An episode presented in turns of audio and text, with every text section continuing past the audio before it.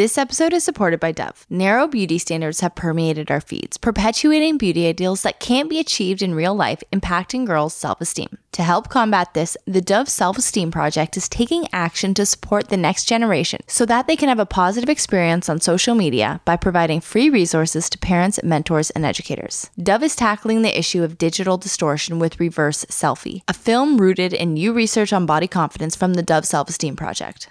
They're also providing a new confidence kit so that kids and parents can navigate social media with confidence and have a more positive experience online. So head on over to dove.com slash the selfie talk to download the new confidence kit and helpful tips to have the selfie talk today. But Alex, Yeah, Shane. let's begin this episode. Let's do it. Hello, everyone. I'm Alex, and I'm here with my husband, Shane. The babies are in bed, the cat is in her room, and we are so glad that you could join us for happy hour. On this Family Tree podcast, episode 108. And it's a late one. Holy crap, Shane. We haven't done a podcast this late since Betty was like days old. Did we do it this late ever? Yeah, when Betty was a newborn because we were going to bed so late anyway. And do you remember we we like she'd wake up, we'd have to stop for a half hour to feed and to do diapers, and then by the time we'd finish, it would be like eleven thirty. I don't remember ever starting oh. after 10, but wow. Okay. Oh. We went through the gauntlet. It, we wouldn't start after ten. We'd start at nine, and it would take us two and a half hours to do one episode. Wow. Well, who do we have on the show today? We could talk about us and our annoyances all day, but So we have Libby Ward, Diary of an Honest Mom. She is wonderful. We actually we met recently at a huge night, a big night out. We talked about it last week on last week's pod, but Libby and I discuss validation and perfection in motherhood, what that is, how you can achieve it, why we don't achieve it, our perceptions of those things. We talk about how our own experiences shape the parents that we want to be. And then we really get into discussions about postpartum depression, mental health in general, and why it's so important for moms to be in tune with how they are feeling mentally. how do you think this interview went? Great. I loved talking to Libby. She was great. It was so fun. And honestly, just after connecting with her in person at that big bash last week, I was so excited to uh, sit down with her again. At the bash, was she one of the women grinding with the male strippers? no, she wasn't. no, no, no. Is this woman code? No, it is not woman code. She was not grinding with the strippers. Okay. The bartenders, Shane, they were not strippers. Well, were the bartenders became strippers at a point. They already had very little clothes on. They didn't have anything Yeah. to take off. All right, but shall we begin? Shall we begin? Heck yeah. And Shane, before we begin, cheers. Cheers to us. We doing uh we doing a simple one. Seedlip Grow 42 with a little fever tree tonic water, a little orange garnish for for color and you know f- that fresh citrus taste. Well, it's very fresh. It's very delicious. I appreciate it as usual. You're but welcome. My eyelids are closing. I so know, it's- we better get into it, right? Let's get into it. Let's get into it. Is it time to cut my hair? That's what I want to know. Uh, Okay, I know you're gonna want to cut it. You're filming a show next month. You're probably thinking you should cut it for that. And I mean, this is a big project for you. So ultimately, do whatever you need to do. I don't think you should cut it. No, but I'm saying, is this the sweetest spot it's been in? I haven't cut my hair since COVID kind of reared its ugly head. I'm just thinking, a lot of people are saying I look like Dave Grohl lately. And then I saw the cover of this magazine. I'm showing Alex a picture where David Grohl doesn't necessarily look cool. I called him David Grohl, but he looks like a David there. yeah, he looks like he's from biblical times. So I called him David. I'm into it. I'm into it. I, I think maybe if you got like a trim, maybe some kind of I don't know if men get layering, but if you just had something done, and honestly, I think, I the think Billy biggest Ray Cyrus gets his hair layered, but I don't know if that's the look we want to go for. no, but he like straightens his hair also because your hair naturally has a nice wave to it, a nice curl. It would look better, and it might give you some more volume and not, you know what I mean. Just try it, and then if it's bad, cut it. Yeah, I'm not saying I'm going to get a short, short haircut. I'm just saying I feel like it's past its cool point. I think it's at its cool point if you leave it like this and just like maintain this. Okay. I think it looks good. Do you have a thing for Harlequin novels? Because I we just did a skit that revolved around it, but I honestly feel like you do. And this is a serious question. But what makes you feel like I do? Well, I don't want to get into it too much, but the way you, I don't know, pull on my hair and like, like put my hair up in a bun and the, just like it just feels. I don't mean like you know. Okay, I've never read. I I don't Harlequin. mean romantically. I just No, mean you I've, know. I've never read a Harlequin novel. are I've you never into read. the covers of Harlequin novels? I know you're a very visual person. yes, like, am I into uh, long-haired buff men? Yeah. Yes. Okay. So you're not a Timothée Chalamet. You're more of a Brad Pitt in that movie where he has very long hair. I think he has long hair and a river runs through it as well, right? Legends of the Fall. Legends of the Fall. What's yes. The, what's the one where he's really blonde? People are yelling at, at their The Dracula AirPods right movie? now. Dracula. no. well, he, he might in that one too, Interview with the Vampire. But there's where he's really buff. It's like not Thor, but it's the olden times. And am I making this up? Probably not. Shane, it is late. My brain is broken. Anyway, that's the type you like. Yeah, like if Mel Gibson wasn't Mel Gibson and somebody else played him in Braveheart, but with the same vibe, that's what I would be into. Okay. Yeah. Yeah. That that's my ideal. I guess. So you're not for the haircut. I'm not for the it- haircut. You're living my fantasy right now. Okay. I told you all we're missing is the kilt and then we're there. I feel like you're the only person who's really enjoying the long hair. Well, I'm enjoying it and I'm your wife and I'm the only person that matters, I guess, in this regard. About to star in a TV show. Who has made fun? Who said anything about your long hair? Just when I go out, everyone's like, "Hey, Dave Grohl," and uh, just looking at Dave, I don't think that's the person I want to look like right now. And that's You- no offense to Dave because I think he pulls it off. But you don't look like Dave Grohl. And okay, I'm pulling up a picture that was posted on your other podcast account. If anybody wants to check it out, there's a photo and it's like Shane and his two other podcast guys are on Zoom with Reba McEntire. Shane, this is the hottest you've ever looked in a photo. Well, I must not look very hot in photos. Then No, that, you that- look- That just confirmed it. Nah, you look super hot there. Well, we could argue all day about how hot I am, but I think how hot in photos I have. But we should move on here. I got another topic. All right, what is it? Lucy scared of being a star. She told me while going to bed the other day. Oh my goodness. And it really cut, took me aback, I guess, because I thought at first she meant like a YouTube star, Like a famous. TikTok being famous. I thought maybe Nona had said, "Oh, your your Mm-hmm. parents are TikTok stars," and I was like, "Oh, don't be afraid." She's and she's like, "No, we're made of stars. We're all stars." yeah. And I was like, I think that is true. I, I've heard we are all made of stars, right? Like the Moby song taught me that, I think. but it turns out that's actually scientifically true. It was probably everyone knows that.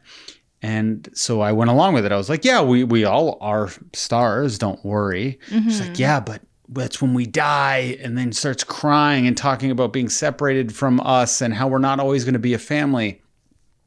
That's a tough conversation to navigate. How do you handle that? Oh, that was okay. So I went up there after you because you came down. You're like, Alex, did you talk to Lou about this? And I was like, no, I, I don't know what you're talking about. I go up there. because I didn't conclude the conversation. I just Mm-hmm. was like, "Who wants a treat?" And I went down and got a muffin.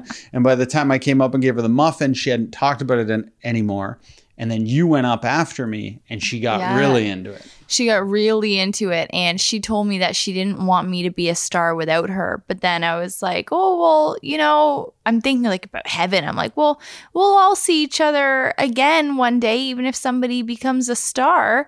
And she goes, but then when we're all stars, we won't be together in our house. And I like she started crying Oh, because she was really thought, feeling yeah. it. And then I started crying. And it was the weirdest conversation because again, took me aback. And I know Lucy does have a fascination with the dead and with cemeteries. Like I, she loves Coco and she loves to walk through cemeteries and tell the people that, you know, have been buried that she loves them and that people miss them and things like that. And I don't know if this is super good, if this is super weird, if like we're screwing her up with this, but she seems, she does seem, even though that was a tough night and an emotional one, she seems to have a decent grasp of it. And who knows, honestly. it does make her sad, though. Do we cut her off from Coco? It does make. No, no, Coco's happy. She does it all for the Coco, right? But I, I do think that in the grand scheme of things, it is helpful. And you you know, especially when your kids are young and there are grandparents and great grandparents and it's difficult, but you do meet death at certain times and everybody that listens to this podcast Will be knows dead one our day. you- yes. But but they do know what situations we're in with our family and you know, we don't we don't necessarily know how much time uh, certain people have. So I think discussing things like this with Lou will help Like, here's who's on the docket. no, Sorry, this is hard to That's say. what it seems like you're trying to say. No, I, it's, it's we all know who's next, Lucy. We're not going to lie to you. I know you're three. It's time that you need to know. Throw on the movie In Time with Justin oh, Timberlake Oh, no. as a starter. you know what I'm trying to say? Yeah, people are up next, and you could place bets on who it'll probably be. So we need to prep them for it. No, I'm, I'm just saying, I don't think we, we need to prep her for it, but I think this preparation that we're doing that kind of was sprung on us might be helpful in the long run because then she'll have a basis of like, oh, you know, I could look up in the sky and think of this person. I could go to the cemetery and think of this person, say hi to this person, things like that. This is morbid to think about. I, this Yeah. is really hard. Well, it really affected you, and you were saying how sad you were after Yeah. the fact. You were like, "Wow, one day we aren't going to be a family altogether." So I wanted to ask you, what would you rather have to be a family forever in perpetuity, Mm. or to live a normal lifespan? So you live on for infinity, or you live as we will, however long you're planning on living now. if we live for infinity, Yes. Do like do the kids grow up and then still have their own kids? And then do those kids have kids? Like do we get to see all that? Or are we just the Maybe same we'll ages? cut we'll cut off the thing at grandparents. Like when they become grandparents, all of a sudden it's just like the chain ends. Let's say, just for argument here, that. You you prefer that than da- dying ever? oh death really freaks me out um I think it freaks everyone out. yeah yeah yeah but it's it's not even like the fact that i will be dead one day especially before that never really bothered me what bothers me is not being able to see the things that our kids do at some point in their lives and the things that like are grand fifty year old Lucy, you, you want to be able to see what she's up to. Oh my God. Yeah. Because she's 50 years old. She's still going to be like our baby, right? And we're still going to care about those things so much. And the fact that she will go through hard times and really awesome mm-hmm. times and just thinking about like, you know, the one person that I've lost that I really miss, my Bobcha, it's like, I want to tell her everything. And I get so upset when she's not around because I can't just call her and tell her some good news. And it's like Lucy's going to be wanting to tell us good news, and Betty's going to be wanting to share awesome stuff with us, and they won't be able to. And that's going to make them sad. And I don't want them to be sad because, you know, Makes you sad, yeah. Uh, do you know what just made me sad? I was thinking of 75 year old Lucy. She's on the bus, and these punk teenagers are like pushing her around. yeah.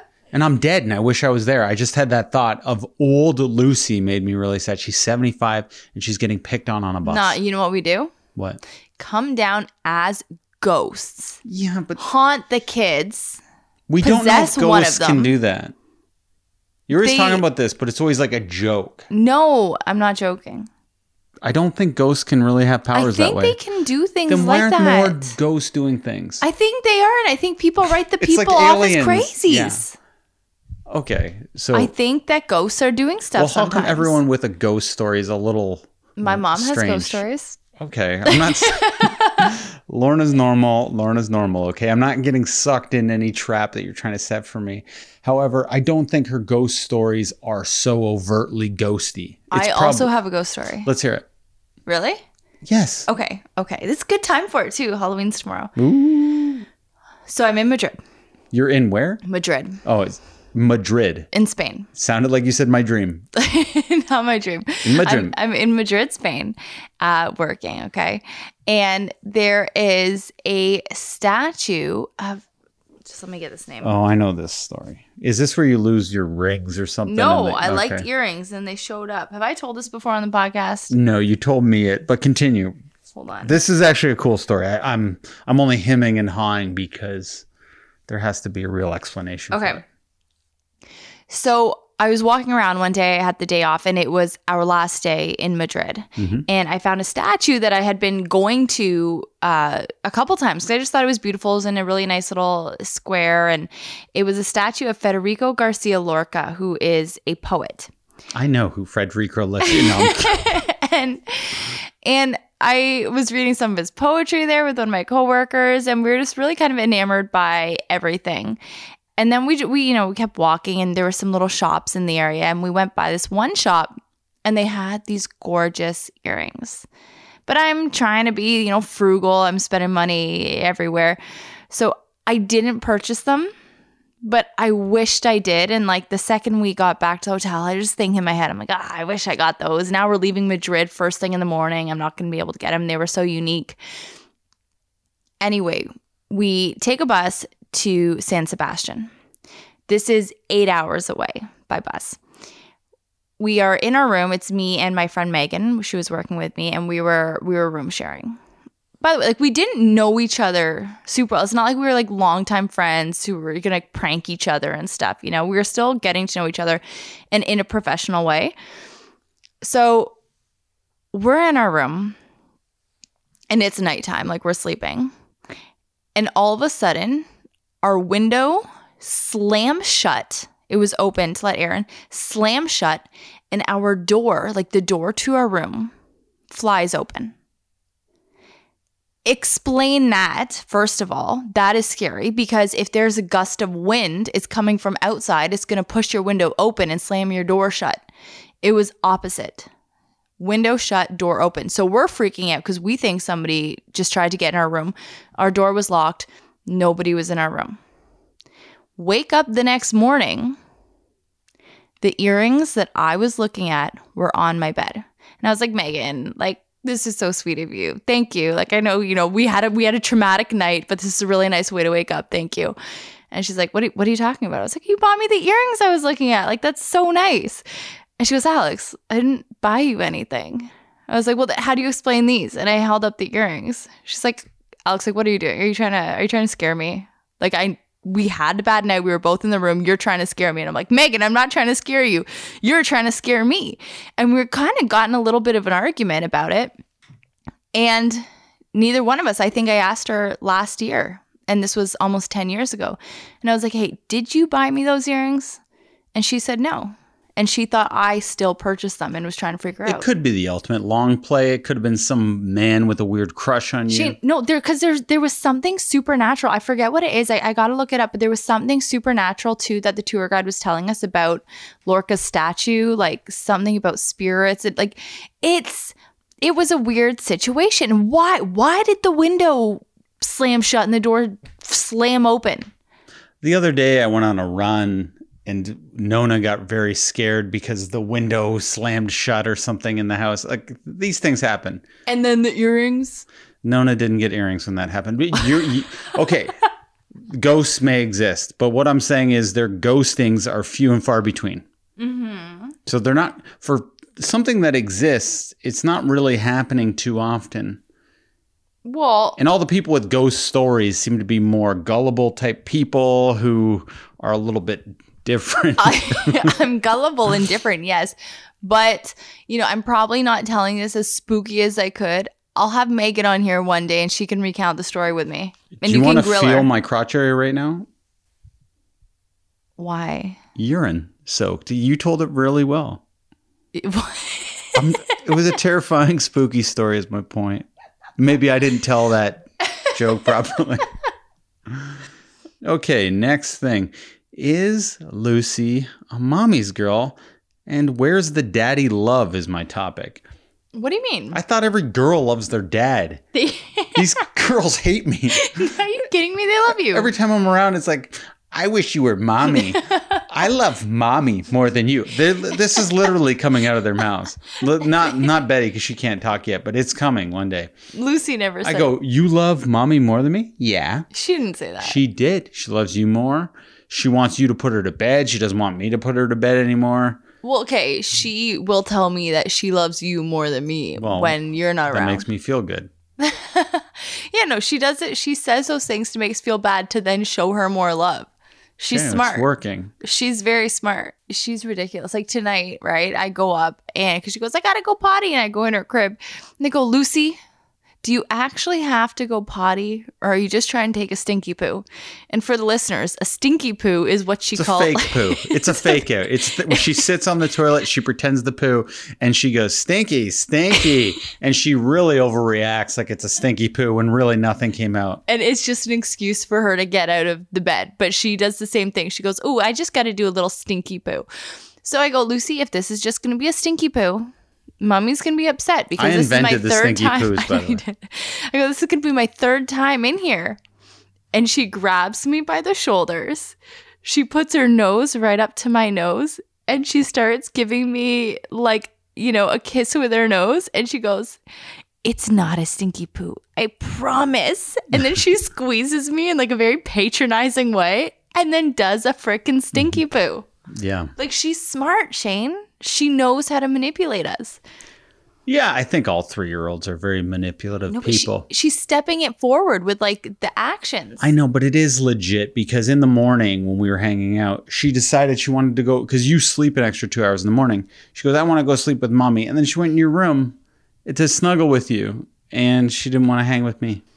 well, it was legit. I, I think she's a mommy's girl for real. I think she's going through a phase, but she went through a phase where she didn't want anything to do with me at night. Well, we'll see. Because girls, like, who do you love more, your mom or your dad? Straight up. Neither, Shane. You don't love one more than the other? No, not at all. I love them both in different ways. Like I love Blink twice if it's your mom. get out of here. I love them both the exact same amount, but in different ways. And they're both so valuable in different ways and like off bring so many different qualities to our relationship. So yeah, it's, it's not comparable. Okay. If you had to off one of them, who would you wish death upon? You for asking me these dang questions. just it was just fitting with the death thing. I know obviously you're not going to answer that. Can I right, can I can yeah. I tell you something? So in line with the postpartum rage here that I've I'm experiencing, I thought maybe at least as long as this lasts, we could have a little what's pissing me off this week. Can I tell you something that's pissing me off this week? It looks like you have three nipples right now, by the way, What? in your shirt. Okay, you fixed it, but it looked hilarious. Sorry, continue. uh okay. So, I for some reason keep you know whether I follow them on Instagram or on Facebook or I I know them, they're people that are so right wing that they are now going against their core values as right wingers. And specifically, the people that are so frustrated with how things are going in Canada and in the United States that they are picking up and moving, immigrating to Mexico. Three people I know have done this now. Three people. And these were people that would talk about how they don't think more immigrants should come to Canada. They don't want any more refugees to come to Canada, to the States. Yet they are picking up their belongings and moving to frickin' Mexico. And that is so hypocritical. Why are they allowed and a refugee can't come? And it angers me to no end because they have been so disrespectful of people f- from any different country coming to their country. Yet now they're going with their, you know, terrible outlook on others and bringing that where they're not necessarily wanted and acting like they own the frickin' place. I just had to get that out there. That's really been rubbing me the wrong I way. I like this this new fun segment we're having at the at the end. What's it called? I'm pissed off, or what do you? Uh, po- postpartum piss offs. All right, I like that the alliteration. okay, should we get into our first interview? Heck yeah, let's get to Libby. But before we do this, let's tell everyone who we are supported by. We are supported by Bravado Designs. Bravado Designs make the best bras, nursing or otherwise, you know, just your everyday bras, but they're the best ones that you can get your hands on. And the breast bras out there. the breast bras. And Shane, thank you, as listeners know, for introducing me to them three years ago. I can't say this enough. You're welcome. it's been a long and happy partnership, both with you and the bras. But I don't know which one I appreciate more. Bravado truly does have the most comfortable and most practical nursing bras. I mean, I always had a hard time with the clips and things on other ones, but the Bravado ones are just, they're so easy and they're so buttery on your boobs, like just nice to wear. And now they have an everyday collection. So these bras don't have clips, they're not for nursing, and they're just for everyday use amazing. Bring that comfort and the nice shape with you into your daily life.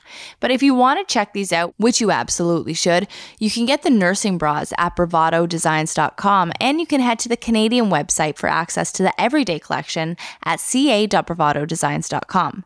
But regardless of which website you go to, make sure to use the promo code thisfamilytree20 for 20% off. Again, that's bravadodesigns.com and thisfamilytree20. But we are also supported by Seedlip, the world's first distilled non alcoholic spirit. Would you say it's the first and best? Oh, I would say it is the first and definitely the best. I would also say that. And it's crafted without alcohol, sugar, or calories. And Seedlip Spirit solved the dilemma of what to drink when you're not drinking, whether it's for the night, the month, or forever. You are slurring your words a little bit now, Alex. Is it just because you're tired? It is solely oh, because oh, okay. I'm tired. I can tell, yeah. and I gotta say, as a non-drinker, which we are tonight, Seedlip still gives you that relaxed feeling, and we're skipping the booze and still feeling good. You know, I, on a Saturday so. night. Definitely, yeah. So, whether you prefer punchy citrus flavors, aromatic spices, or savory herbs, Seedlip offers a drink for every type of drinker. It's crafted using bespoke process, including traditional copper distillation of botanicals. And each of Seedlip's three variants, so Spice 94, Garden White and Grow 42, are alcohol free and have their own unique flavors, which pair so perfectly with just a splash of tonic, like we did tonight but they can be used to make more complex cocktails like the ones that you'll find in the Seedlip cocktail book or on their Instagram account at seedlip underscore NA. So head on over to seedlipdrinks.com or .ca and use the promo code thisfamilytree10 for 10% off your favorite non-alcoholic spirit. This is available in Canada and in the US, and again, that is seedlipdrinks.com and thisfamilytree10. And now let's get to our interview with Libby Ward. Hi. Hey, how are you? I'm so good. Nice to see your face again. How you doing? You too. I'm good. I'm good. How are you? I already asked you that, didn't I? No, that, you know what? I'll give you a more honest answer though. It's been a hell of a day, Libby, and I'm uh I got I got Shane making me a tea in there cuz I'm freezing and I've been rained on all day. You live in the same area as me. You yeah. know what the weather's like right now. Yes. It's so wet and yucky outside. I feel like the de- I was going to say the depression hit when the weather started making like being rainy and cold. Like three days ago, I'm like, why am I so sad? And today it's like the pinnacle of sadness because it's just like raining and like gross out. And yeah, it's nasty. It's yeah. nasty. I was also uh, PMSing a little bit in the days leading up to today. So I was feeling it in so many ways. Yes. And I'm hoping that today is just like a release of like the emotions, the cycle, the rain, and then maybe we could start anew tomorrow. Yes, that has to be it. Literally, for like four days in a row, I'm like, why am I the saddest human being right now? Like, there's nothing going on in my life, like, nothing bad, but I'm so sad. And then Shark Week started yesterday, and then it started raining today. And I was like, oh, it all makes sense. That's why I'm so sad about everything and nothing at the same time. And you know, speaking of the opposite of sad times, Libby, we had an awesome time last week when we met for the first time. We met up, went to dinner with a couple other mom internet acquaintances, mutual friends, and did Mom Fest together. And then at that place, I was like, look, I got to have you on my podcast. This is great. You gracefully agreed, which I am so appreciative of. But how was that? How was your night? How was the night at Mom Fest? It was so good. It was so good. It actually it felt really surreal because like we've been locked in our houses for what a year and a half it seems, mm-hmm. and all of a sudden you're like you're at this party. There's all these people you don't know.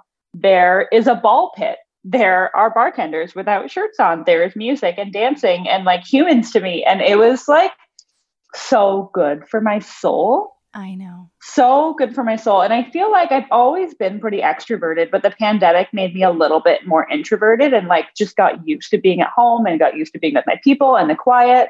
And so it was great to just like get out and like meet new people and like be inspired by like other women as well who are just out there rocking it. Um, it was good. Like it was just good for my soul.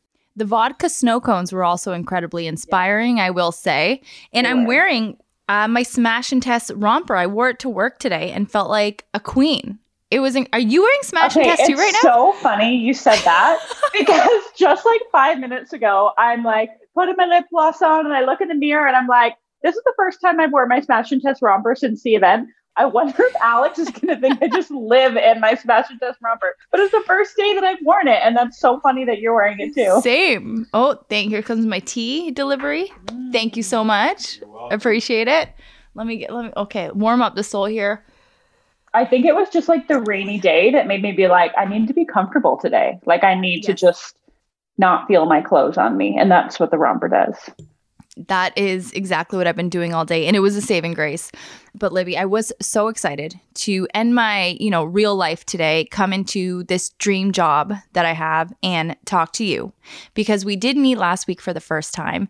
And you are an incredibly, and talk about inspiring. I was and have been since incredibly inspired by you and the content you create and the ease with which you do it. Like everything that you do looks so effortless and you're hilarious and it's so great.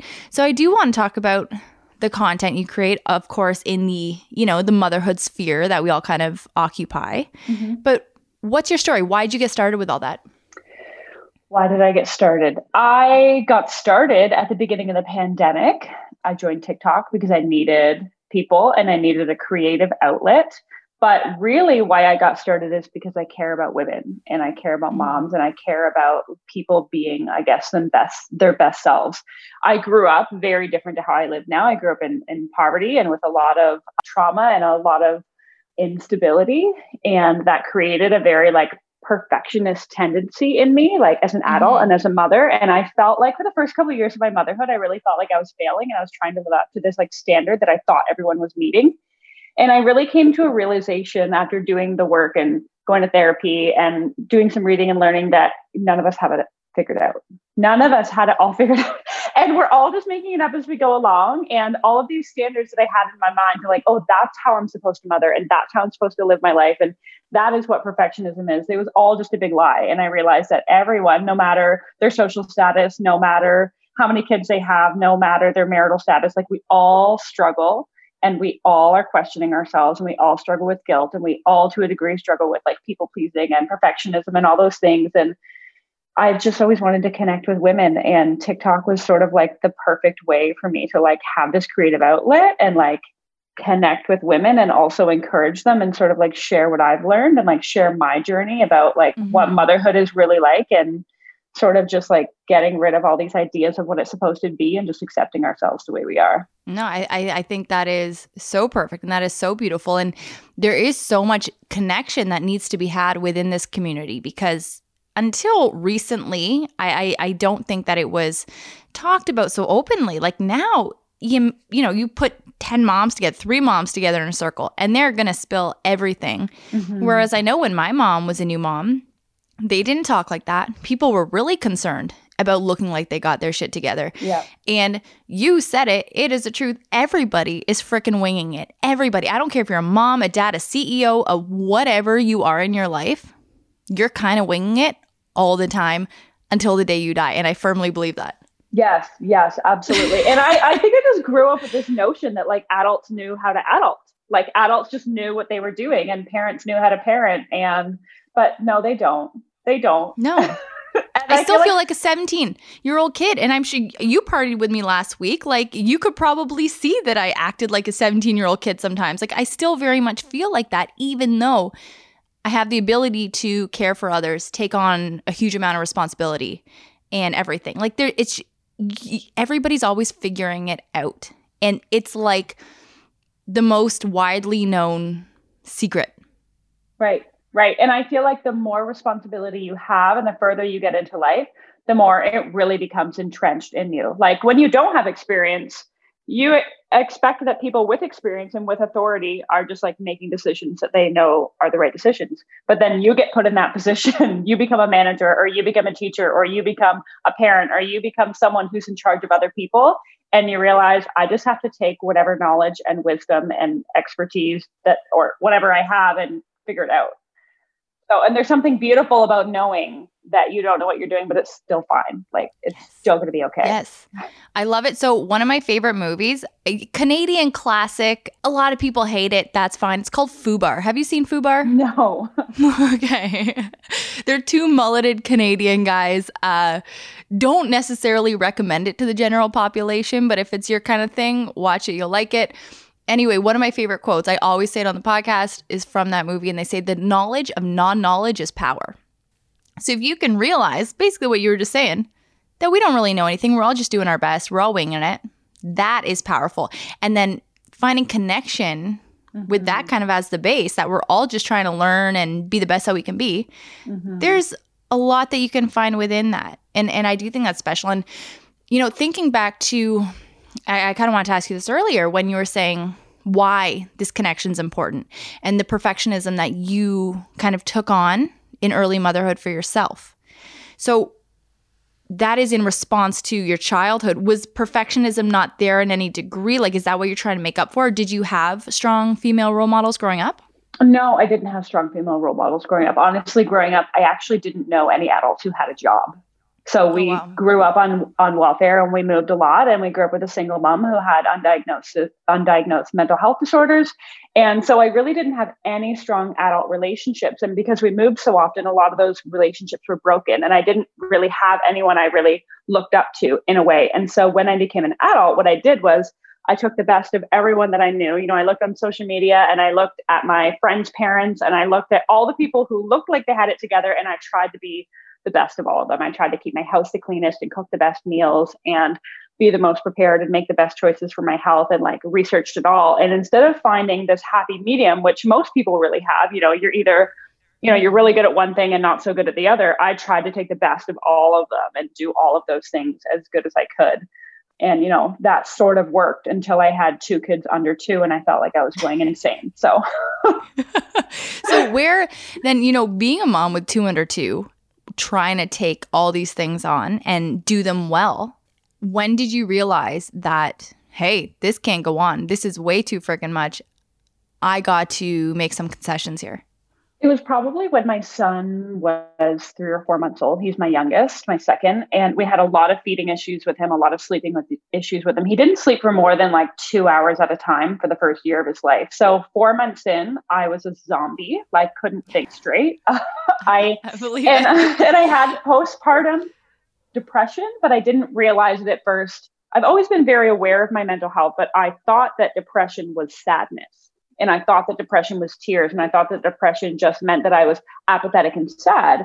Is is that because that's what you had experienced before, or you had seen from parents before or read about? Um, probably what I had read about, and I now see that. So I, it turns out I had rage, like a serious rage problem, postpartum rage, and I now see that that's what was modeled to me by the females in my family. And now I see it. But at the time, I was like, why am I so angry? Like, I never thought I was an angry person before. I always thought of myself as easygoing and go with the flow. And I can handle change and I can handle stress. I've handled a lot of stress before. And all of a sudden, I was mad at my baby for not sleeping. And I was mad at my husband because he was sleeping and I was mad at him for going to work and I was mad at my friends who had older kids and I was mad at my friends with younger kids. And I like I just felt like I was angry at the whole world and then of course angry at myself because I couldn't do it and I couldn't do the things that moms were supposed to do. And I, it got to a point where I just was like, this isn't me. I don't recognize myself when I look in the mirror. Mm-hmm. I don't, um, I've always been an energetic person. I've always been a go getter. And I just became apathetic and angry. And so that's when I decided that I needed help. And that's when I decided that perfectionism wasn't cutting it and making mm-hmm. things look good on the outside or even making my house look good or cooking the perfect meal wasn't worth me being so tired that I couldn't even play with my kids or look at my kids or even just enjoy them. Mm-hmm. You know, mm-hmm. because I was trying to fill all these standards I had set for myself, I then wasn't being the kind of mom I wanted to be, which was kind and patient and gentle. So I, I decided that I needed to let some things go um, in order to to be the kind of person that I wanted to be and to be the kind of person I want to be remembered for as a mom and a person. Yeah. So you said that you know it got to a point before you went to seek help. What did that look like? And I'm curious for purely a selfish reason here because I was told by a therapist that I had postpartum rage the day after the day before MomFest or something. I don't know. I've been super ragey though, Libby, and um, it's it's been interesting because, like you, it is not my personality. This is so. I, I have so many feelings that are so unrecognizable to me that I haven't really felt before, and I'm I'm learning how to deal with them. I didn't love the therapy session. It, w- it was good. It was it was nice for certain things, but um, that made me even ragier because right. I just felt like she was like in there trying to get my money or something. Right. It was a weird thing, but what help did you seek, and did it actually help? You know what? I can't put my finger on one exact thing that helped it was a culmination of a lot of things. So I did go to see my doctor, and they immediately sent me to see a therapist who, similar to you, I didn't jive with right away, but it was at least good to feel validated and get the ball yeah. rolling and talking about it and normalize talking about it. Um, and then I got connected with a more like long term therapist who I've been with ever since. But I'd have to say that even just shutting out voices in my life that made me feel like I needed to continue being a perfectionist and then allowing other voices in my life that open the door to living a less than perfect motherhood journey. So, reading books by Brene Brown and reading books by Glennon Doyle and Jen Hatmaker, who just talk about the mess of life and how life is supposed to be messy and supposed to be imperfect, but still thriving and still being okay. And and I think I it was a lot of like mindset work and like shifting my mindset to you're not a good mom if you get everything perfect. You just, you know, sometimes it's just surviving it and that's okay. And um, just, it was ridiculous things like going for a walk every day. And I laugh now because I'm like, imagine us in our early 20s just talking about like all the amazing things that you do in your 20s, right? And then you're like, you know, in your 30s, you talk about how it's really good for your soul to go for walks, but it is like it's so good to just get out of the house and like see different people or have quiet in our brain and move our bodies and like physiologically, like good things happen. And so Absolutely. I think I just started doing, uh, I just changed everything up. And mm-hmm and it's not even like day to day you could look at my life and say oh she's changed. But in my mind i was changing things and what i was exposing my, to myself on social media changed and what i was reading changed. And so i feel like addressing my perfectionist tendencies helped my postpartum rage and helped my postpartum mm-hmm. depression. And i mean i'm still rageful. Like i still like i still at the drop of the hat. I'm like i want to yell immediately. And like i feel like it's just ingrained in me and it'll be a lifelong work but it's not the pit it's not yes. the pit. I talk about the pit a lot, and I was like deep, like deep in this pit.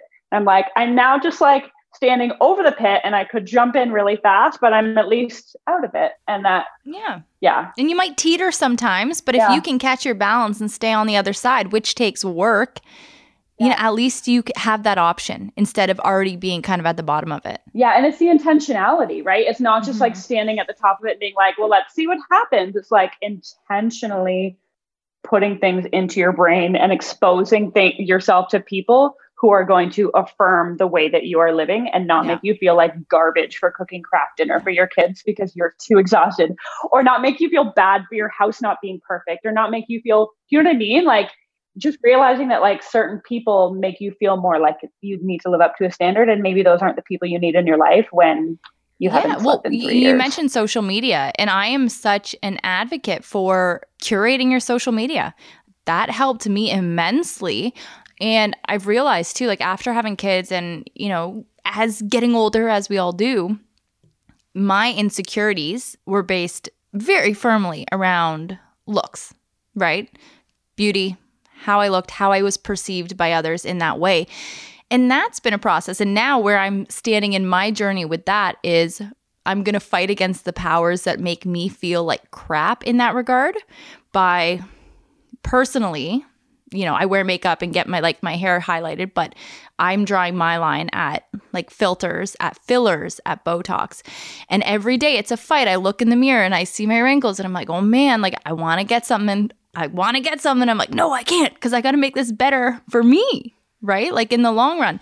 So for me, I had to go through my Instagram and get rid of all of my quote unquote beauty icons, I guess, and delete them. Right. Because right. I was like, it's just, it's not good for me mentally for my own journey. They're not doing anything for me. So, how did, like, did you curate your social media? What, what are your thoughts on that? Because I love it. So it's interesting because before TikTok, I was on Instagram mostly just for friends and family, and I followed some famous people. But being on Instagram just generally made me feel like garbage about myself with like, you know, people's perfectly curated homes and outfits with their kids. And it seemed like everyone seemed to have it together on social media. So I just wrote off Instagram as a whole when I joined okay. TikTok and like jumped into t- TikTok like head first and was like, these people are so real. And and it's true like there's a lot of like reality shared on tiktok and people are a lot more raw and honest. So when i ended up making an instagram for my diary of an honest mom tiktok that's when everything changed for me because i didn't have any of my friends and family and other people i followed. It was a brand new instagram account and i literally only followed people that i wanted to follow and who that's breathed so life and like encouragement and like goodness into my life. And now like i scroll social media and maybe one out of every 10 or 12 posts makes me think oh like a little bit yucky about myself. The rest of them are just like encouraging and inspiring and uplifting and good.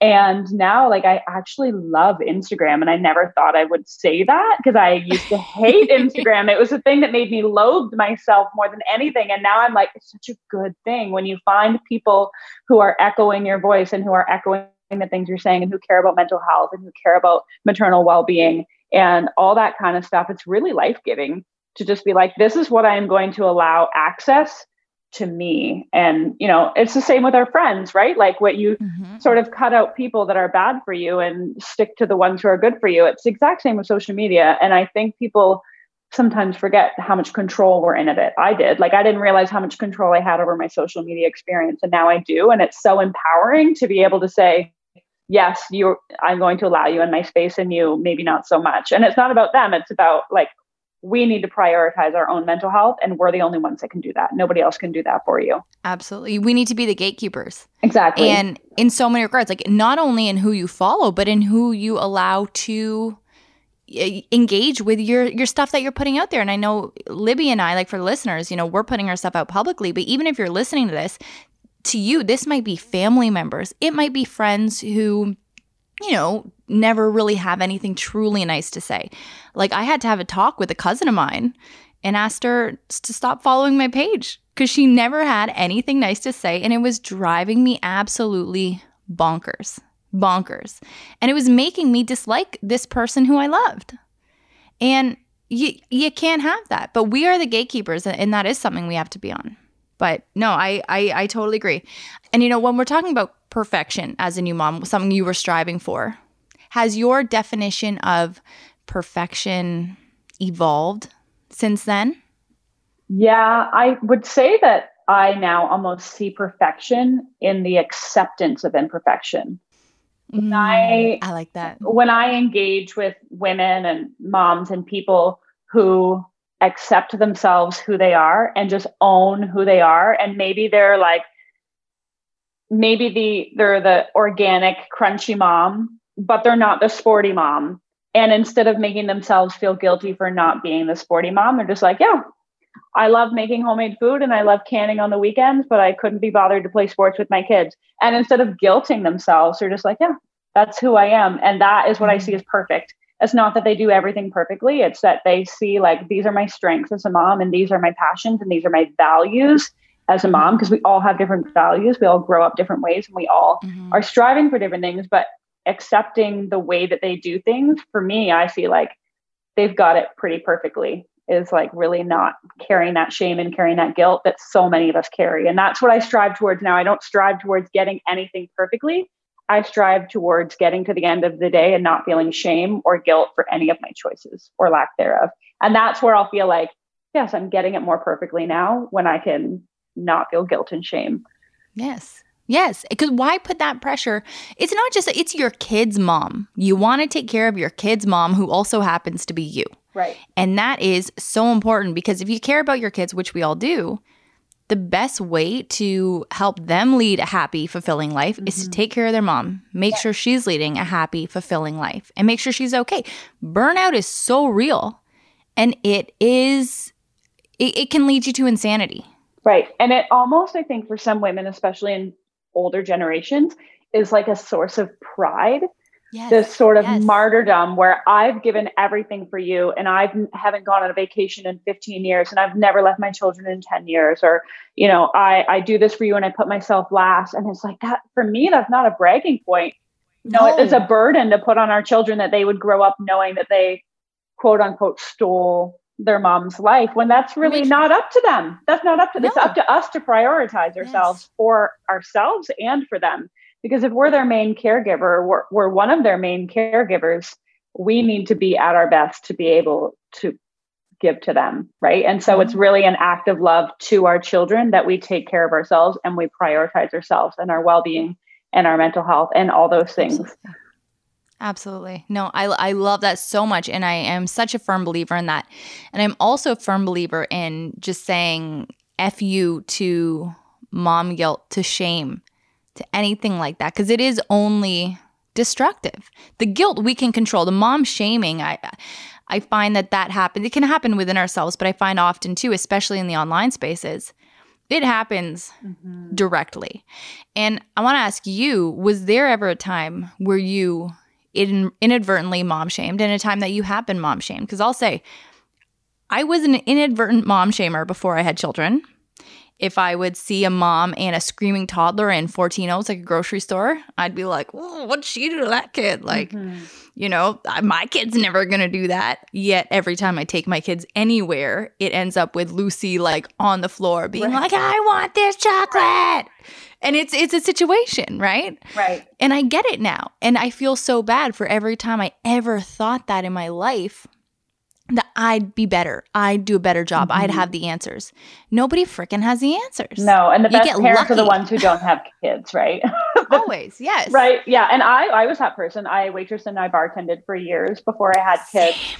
And yes. I remember when it was whenever it was family night, the discounted family meals, all the families would come in and I would just like cringe inside, like the children, they're gonna make such a mess. Like I don't want to do this.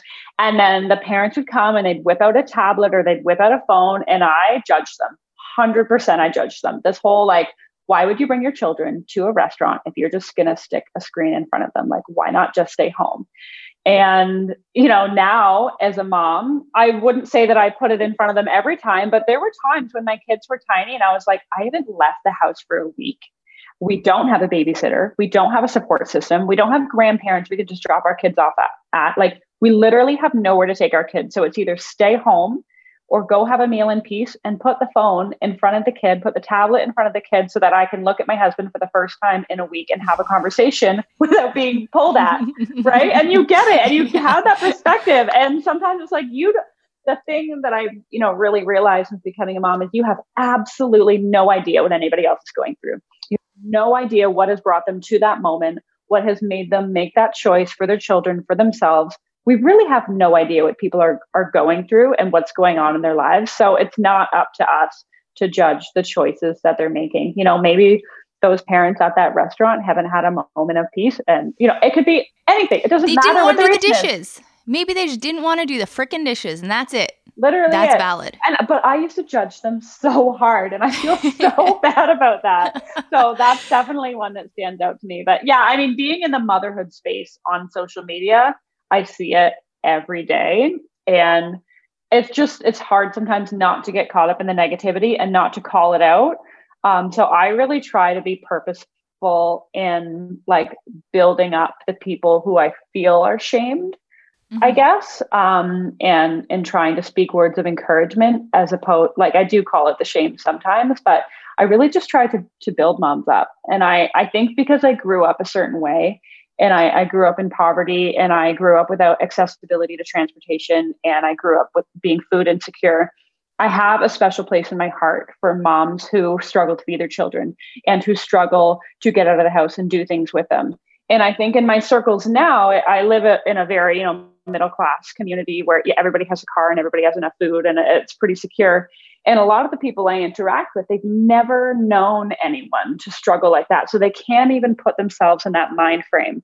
And when I see things on social media where I don't believe a, a lot of people are trying to mom shame, but when they talk about certain ingredients in food or they talk about, you know, certain things people do with their kids, I think what a privilege to be able to say i would never feed my kid that because you can afford to not feed your kid that or you know what a privilege it is to mm-hmm. say i would mm-hmm. never do that because you have you know accessibility to childcare or you have accessibility to transportation so i really i try to like build women up who you know like and they already mm-hmm. feel guilty women and moms already feel guilty about the things they're able to provide or not provide for their kids they don't need someone on the internet telling them that they're poisoning their children because they fed them goldfish that was a reel I saw a few months ago, and I was like, I can't, I can't do it. I can't do it. I can't do it. Was it wait? Was it a joke? We made a joke reel about goldfish no, and poison. No, no, it was a real. It was a real oh, one. There was a whole caption about how toxic goldfish were and all the ingredients that were going to poison your children, and it was a whole thing. And I just immediately, just the rage just bubbled up that I just am like, what lack of perspective and what lack of like humanity to shame people for feeding their children goldfish. There's so much human suffering in the world, and there's so many bad things people do to their children still. Like children are abused, children yes. are neglected. There are seriously harmful things happening. Yes. Don't shame moms who are feeding their children goldfish for goodness sake. Libby, only only because I've been so depressed all day and now just thinking about the bad things happening in the world. I was reading an article this morning while I was like having my coffee before I went into work. In Afghanistan had to had to sell their baby daughter for five hundred dollars for food for the rest of the family.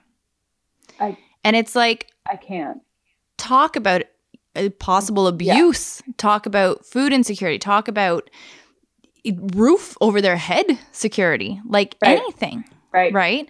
And you're worried about freaking goldfish. Be worried about that within your family. You do not need to espouse right. that to people right. who might be actually dealing with something and to take that on. That's a lot to shoulder. Motherhood is heavy enough. The mental load we all talk about, we know that is so heavy. We don't not do not need to further shoulder the fact that goldfish might have some, you know, high fructose whatever bullshit in it too.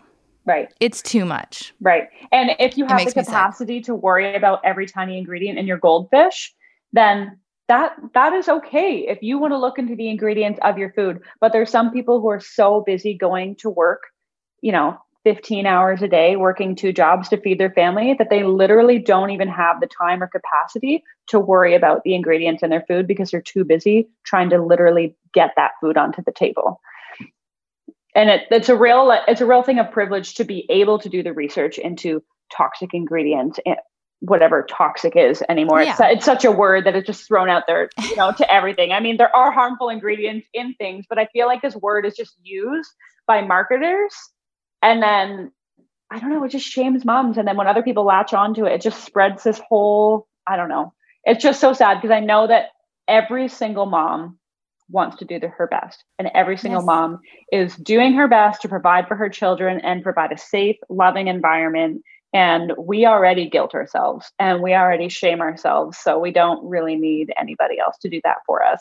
No, no, that's the mm-hmm. last thing actually that we all need. Bottom of the list. All right, Libby, we're going to take a quick break and let our listeners know who we're supported by. We are supported by Tushy. Shane, the future of toileting has arrived. Thank goodness. okay, it's technically been around for centuries, but it's been hideously expensive, costing thousands. However, the brand new Hello Tushy 3.0 modern bidet attachment is here to level the playing field. It's stylish, it's eco friendly, it's easy to install, and it is so affordable. And with the Hello Tushy 3.0, it doesn't just cleanse your butt with a precise stream of fresh water. What else does it do? It cleans itself. What? Yeah, before and after it's used, it cleans itself with the Smart Spray automatic self cleaning nozzle. And it doesn't end there either. Now I'm intrigued. They have a sanitation system called the Schmutz Shield, and it offers easy cleaning, and the knobs are naturally antimicrobial. Plus, the Tushy attaches to your existing toilet. It requires no electricity or additional plumbing, and it cuts toilet paper use by, do you know this answer? 50? 80%. Whoa. So the Hello Tushy bidet it's pays for itself. Yeah, it pays for itself in a few months. So get on it, join millions of happy Hello Tushy customers right now and have a clean butt with every flush. Go to hellotushy.com slash this family tree to get 10% off your order and free shipping on the Tushy bidet, which is only $79. This offer is available in Canada and in the US. And again, that is hellotushy.com slash this family tree. But we are also supported by Mini Mioche, a premium, organic, ethically made, and sustainable kids and babies clothing company founded and created in Toronto. Now, does organic mean you can eat the clothing? You cannot eat the clothing, but it does decompose. And, you know, it's just made with your kids and with the environment in mind because Mini Mioche believes in quality over quantity and they make the absolute best basics for your littles. Like, I'm talking fashionable wardrobe staples that are super soft, comfy, and timeless and can be passed from child to child regardless of gender. And they're easy to zip up. They don't have annoying buttons for the most part. I've never seen something with buttons really that I couldn't handle handle. No, you can handle the buttons on all those clothes really well, but it's mostly just really easy to wear stuff that And looks comfy. so good. I mean, Lucy can wear it to a family gathering and then also wear it into the crib for bedtime. Oh, it's her pajamas, yeah. Every night. Their organic cotton fabrics are knit and dyed locally using GOTS certified cotton and low impact, non toxic dyes. Mini Mioche is on a mission to leave the planet better off for our little ones than when they arrived on it, and they believe that every little bit counts. So you can find the company online at minimioche.com or at Mini Mioche on Instagram and Facebook. And if you use the promo code ThisFamilyTree15, you're gonna get 15% off your whole order. This is available in Canada and in the US. And again, that is minimioche.com and ThisFamilyTree15. And now let's get back to our interview with Libby. But Libby, when you became a mom, you know, were there any other expectations? We've talked about perfectionism, but were there any other expectations that you had based on your experiences, what you had heard, that didn't meet the reality, whether for, you know, positive or negative?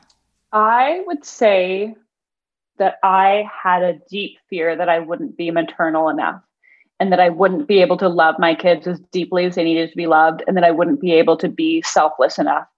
And I think that I was surprised by how quickly I was able to fall in love with my children and give up my sleep and give up my free time mm-hmm. and give, and give up myself. And how easy it is when you've never met this like ball of like potato mush in your life and they just like come out and you're just immediately in love with them. And like how easy that is to like love another human being so i think that was one of the really positive surprises for me because i dealt with a lot of fear when i was pregnant around whether i would be able to be maternal and be loving and uh, that that was a really cool surprise for me Did you always want kids? no no i i would say for a long time I said I didn't want them. Um, but I wasn't one of these people who was like, I'm never having kids. And then they decide to have. I had so many That was me. I So was many. that. I was that. Right, right. So many Yeah. people. Yeah. Yeah, no, I was like, no, no, I'd rather do other things, rather travel, do this, do that, don't want kids, met my husband. And then I realized, oh, maybe I just hadn't met anybody I wanted kids with, had two kids. And I'm like, oh, wait, you can still do all these things and be a mom. And then my notion of what motherhood was blew my mind because that completely shifted too. I thought I was going to lose all of my spark my cool, my whatever when I became a mom. I feel, especially now that I am feeling like I'm just, I, I talk about this a lot in our podcast, but I feel better about myself now than I have at any other point in my life. I don't know if it's motherhood, I don't know if it's age, I don't know if it's, it's experience or all those things coming together, but I feel more confident in myself than I ever have. And it's magical. I didn't know that motherhood could do this to me. And it, it really changed my perspective in a lot of ways. But did it change your perspective in any like profound way? Definitely.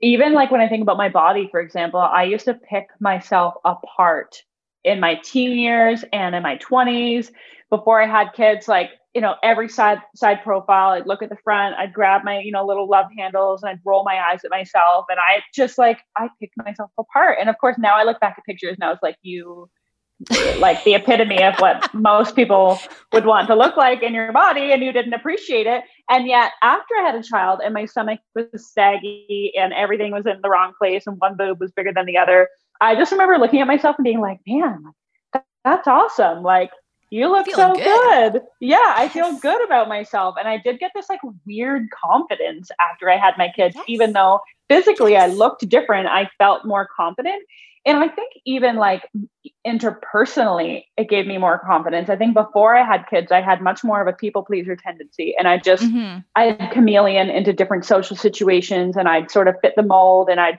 wanted everyone to like me.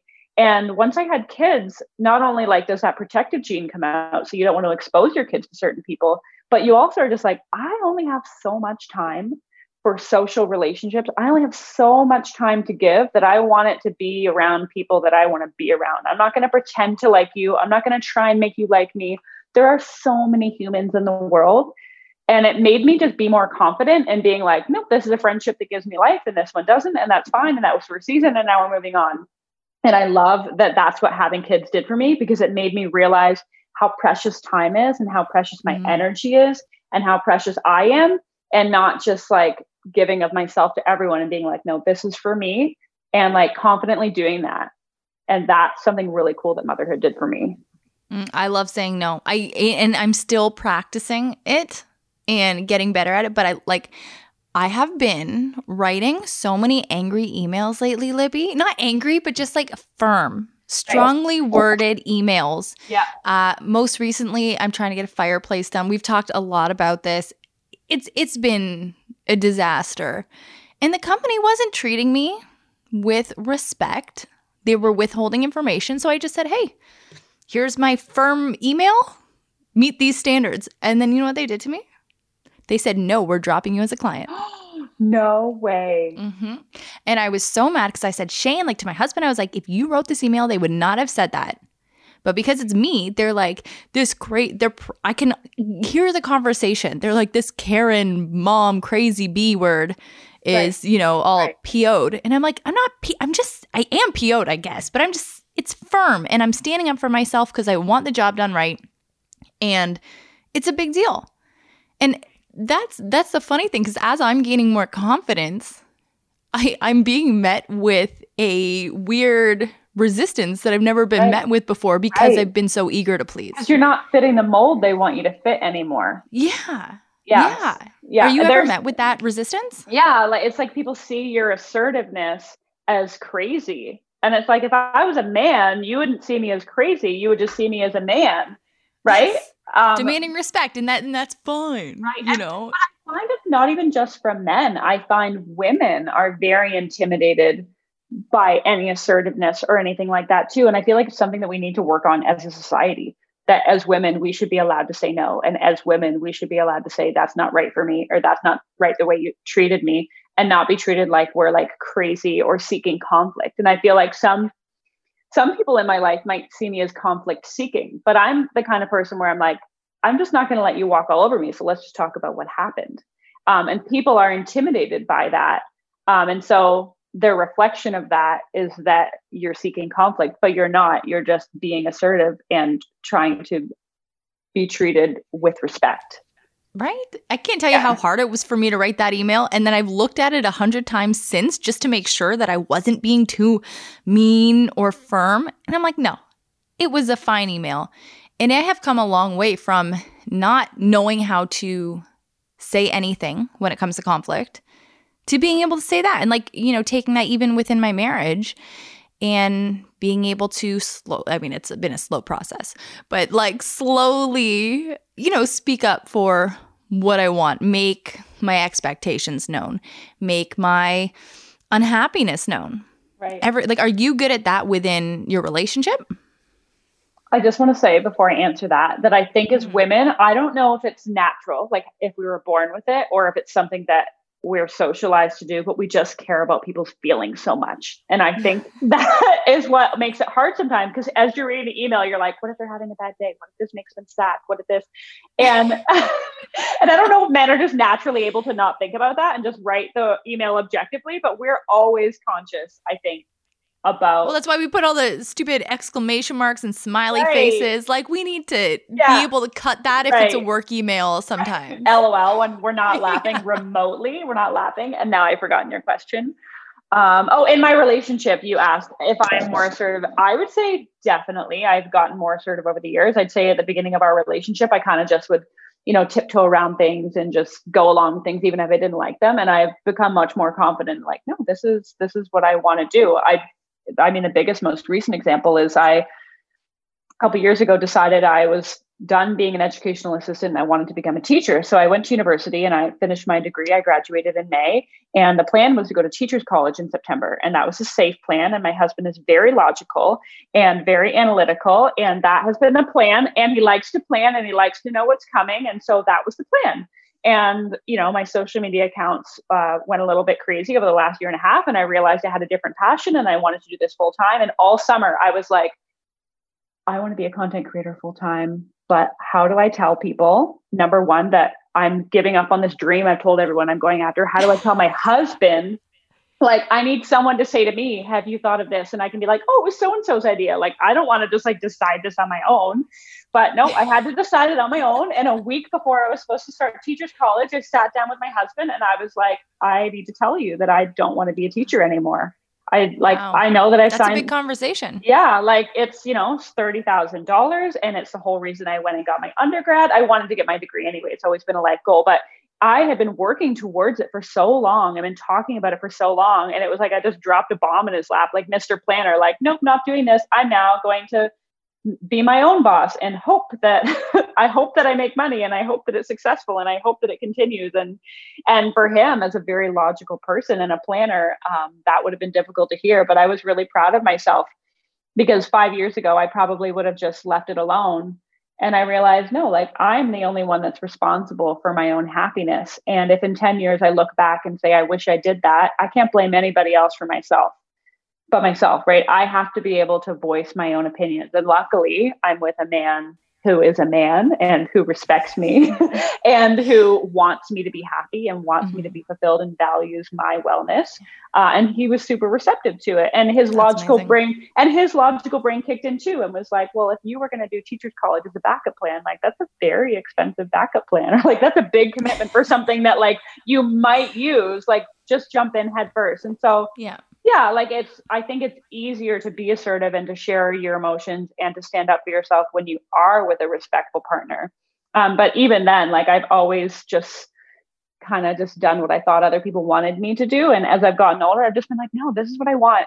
I don't care what you think. Like i you know and that has been hard for me. Like i live in a small town and everybody like a lot of people know me and a lot of people have seen my tiktoks and a lot of people knew i was going to become a teacher. And now you know to just come out publicly with like no this is what i'm doing and not everyone's going to understand and it's not a big lesson i've learned this is not my responsibility to make other people understand and as women like we do but we shouldn't it's Yeah. my, it's our life and like we are responsible for our own happiness And ultimately, that's the thing. It's, it's just like gatekeeping who you follow on Instagram and your happiness in that way. It's gatekeeping what you want to do with your life and your happiness in that way. And ultimately, like who who cares? It's hard to let go of. I know it is the you know the perception that other people have of you because you want it to be positive.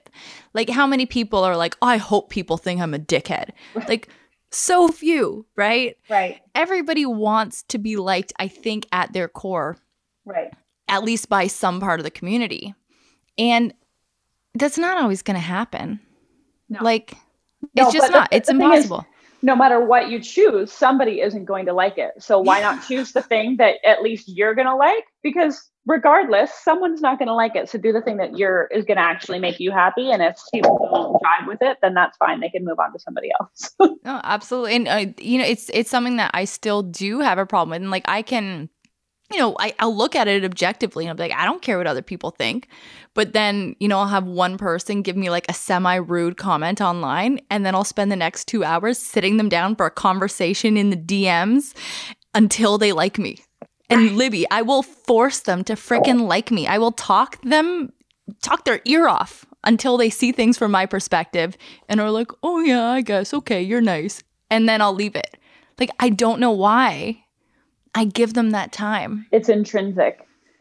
I used to, I had a season, especially on TikTok, where I was like that. And like every negative comment would just like grate on me. And it didn't matter if there was like a thousand like amazing comments, like one ignorant comment from someone who just like didn't understand that your life goes beyond a 15 second video would just like grate on me and be like, how can you think that? And it would like ruin my day, ruin my mm-hmm. week comments mm-hmm. like that. No, I know. And so it's really it's really hard to just accept that some people don't get it and some people aren't going to like you and they're just at a completely different place in their life. Mm-hmm. Yeah. No, yeah. to remedy that, I just got real block happy. And now it's just like, all oh. right, not wasting oh. my time. And I would just block, I block maybe five people a day. Do you? If we have a video going viral and we're getting mm-hmm. like comments, I block five people a day. Yeah. For sure. Yeah, I like, can easy. see that. But your style of video too, I feel like you have to, I don't want to say have a certain level of intelligence, but you have to have like a certain level of like understanding of like dry wit and sarcasm and people satire, who have yeah. and satire and like people who don't understand it would yeah. would just be so confused. And I don't know, like, is that the comments yeah. you get where people just don't get it? They think you are being what? serious, maybe? A lot of people think that, but I leave those. I leave and like you go through it. I'll have so many bad comments, but I don't care about those. But it's when somebody wants to get really personal. Right. Yeah. And I'm like, how why? Why are you taking time out of your day to get personal right. with me on a satirical video? Even if it was realistic, is it worth it to write this nasty thing? Right. And then I just I just block them. And it feels so good. I feel like a little like a little power trip. I feel like oh, I'm yeah. playing God every time I oh, block oh, somebody yeah. actually. For sure. Like it's you nice, don't have right? access to me anymore. Like you don't deserve access to my genius. So bye. I fully agree. I'm going to start looking at it like that, especially now. And, you know, Libby, speaking about content, like your content is fantastic and you just really are so good at doing it. And lately I've been seeing a lot of posts talking about seasonal depression and, you know, kind of prepping for that. Is that something that you deal with all the time or are you talking about it like sorry, like yearly, seasonally, I guess? Or is that something you like to talk about because you have gone through it and you know that other people are, you know, might be in that why do I keep saying season? Season of their life. I know what you mean. You know what I mean? So I struggle with depression like point blank. Like I struggled a little bit as a teenager. And then, you know, in my early 20s, I was sort of okay. And then, like I said, like two under two, like sunk me into the pit. And I feel like ever since then, I'm just always sort of teetering. Like I, I always struggle with depression and I have seasons like not like just fall, but I have seasons of life where things are better and things are worse. And it really comes in waves. And sometimes it just hits me like a ton of bricks and I didn't see it coming for example, like three days ago. Like I've been doing so good for like a, a, while. And all of a sudden I just woke up one morning with this like negative, like apathetic view of everything. Like mm, all my I that feeling. All my creative juices were gone. All of my self-confidence was gone. All of my drive, everything just sort of seemed to just like it was like emptied out. And I'm like, what happened? And it just coincided with the weather and my cycle.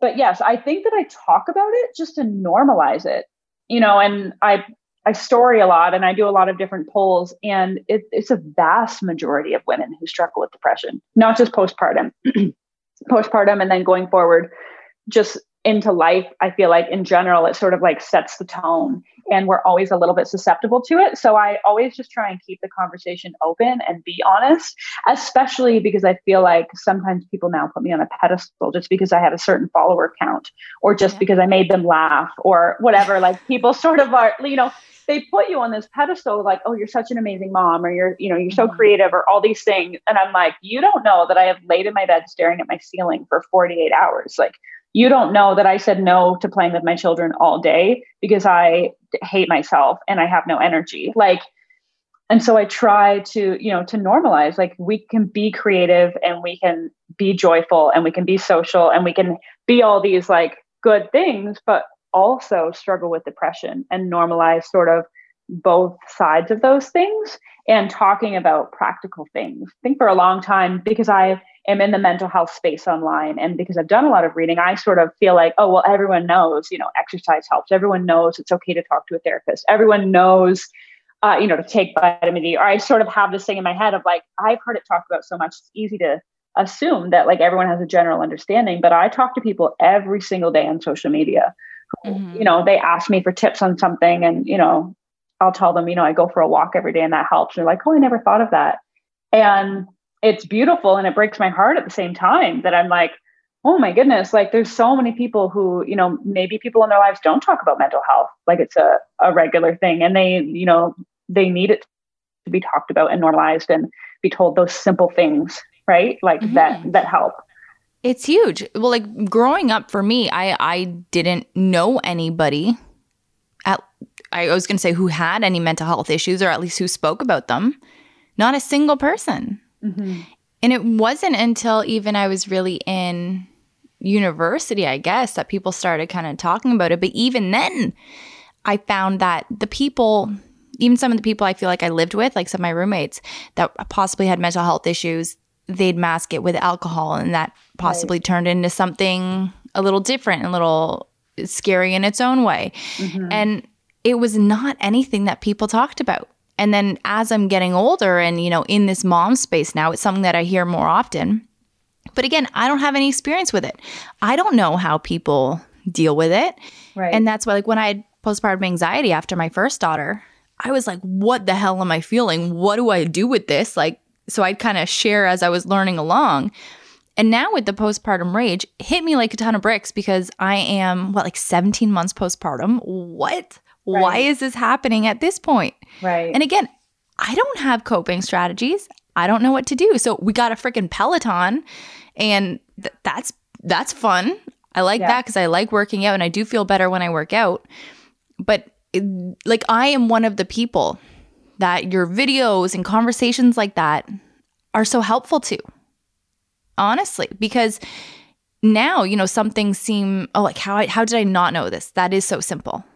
But right. really, nobody talked about these kinds of things right. in front of me. Nobody. That's so interesting and surprising to me because, again, as someone from the outside looking in, you would never think those things, you know, looking at you or talking to you and engaging with you, you would never assume that you struggle with those things. And I think that's something we always need to remember, right? Like, yeah people don't walk around with it plastered on their foreheads, right? But so many people, so many people are struggling silently. Mm-hmm. And even the number of messages I get saying, you know, I, I didn't want to comment this on your video because I didn't want people in my life to see it. But, you know, and they spill all this stuff. And it's like people are carrying like very heavy stuff. And I feel like we just need to talk about it more. Like, I honestly mm-hmm. feel like opening the conversation, even just with like people and the community and our friends can be just as therapeutic as going to therapy.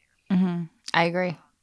And cheaper. And and cheaper. You know, people talk about I don't have accessibility to therapy. And I'm like, I'm pretty sure reading all three of Brene Brown's book did more for me than going to therapy for a year and a half. Just like and just changing that mindset. Have you read Glennon Doyle's book Untamed? I haven't yet. I'm oh dying to. Go, I'm okay. Dying to. I'm telling you right now. podcast I need I need to read the book. Yes, you do. Yes, you do. Oh, and she talks so much just about like parenting and like what our purpose is as parents. And I feel like like it all connects with mental health. Like people would think, oh, parenting and mental health is separate. No, it's not. Like, and no, the way we view our children and the way we view ourselves and the shame we put on ourselves and the way we make ourselves feel about our actions and how we parent mm-hmm. directly affects our mental health. Yeah. And I honestly feel like my mental health is most affected by my own thoughts, which sounds so ambiguous, but like if I change, you know, when I changed my mindset about how I perceived how I parented and what a good mother looked like, that helped me get through it because I then wasn't giving myself the narrative of you're a bad mom, which contributed to the depression. I was giving myself the narrative of you're a good enough mom and good enough is mm-hmm. absolutely good enough. And then yeah. you feel like you're successful when you set the bar low. when you set the bar a little bit lower and you reach it every day, you're like, man, I'm good at this. But if you have I the bar up bar. here, right? If you have the bar up here and you've always been able to reach it, and all of a sudden one day you can't reach it, of course you're going to feel terrible. Right. Yeah, so absolutely. No, you know. I love a low set bar. And I love this is why I like keeping lists if I'm trying to get through things. I even write down the most mundane things that of course I'm gonna do. Right. If I'm having a bad day, I write that on my list just so I can cross it off. Because it's something that you good. did that day. Yes. Mm-hmm. Um, and I do like, I would love to have a conversation sometime about that like transition from one to two kids, because I honestly mm-hmm. feel like with my first, I was able to achieve a lot of the standards I set for myself, you know, like no, no processed food or no TV till they're two, no sugar, all these things. And then I got this sense of pride of like, I'm doing it. Like, I made all her meals and I breastfed her for fit. And you get this like weird sense of pride. And then when you're unable to meet your own expectations with the second and you have all these needs and it's more than two times the work, then because you put your worth in, I could do all these things and now you can't do them. Well, then your worth's not there because your worth was set in something it shouldn't have been set in in the first place. Exactly. Exactly. No, yeah. I, I feel that way about motherhood. I feel that way about beauty and meeting those beauty standards. Mm-hmm. And there's so many aspects of life that I think we need to we need to lower that bar. Lower the bar, and then you don't even have to reach. You can just tap it, and then you're good, and you can feel good about yourself, and then everyone's happy. no, it's the best. And you know, obviously, Libby, like you have you have great experience, you have really great insight, and pretty soon. Now, correct me if I'm wrong. You kind of mentioned this to me uh, when we were speaking you are going to bring your experience and what you have to say to the blogosphere. I am. Yes. Tell I me am. about it. When when does this happen? Well, I thought blogs were dead.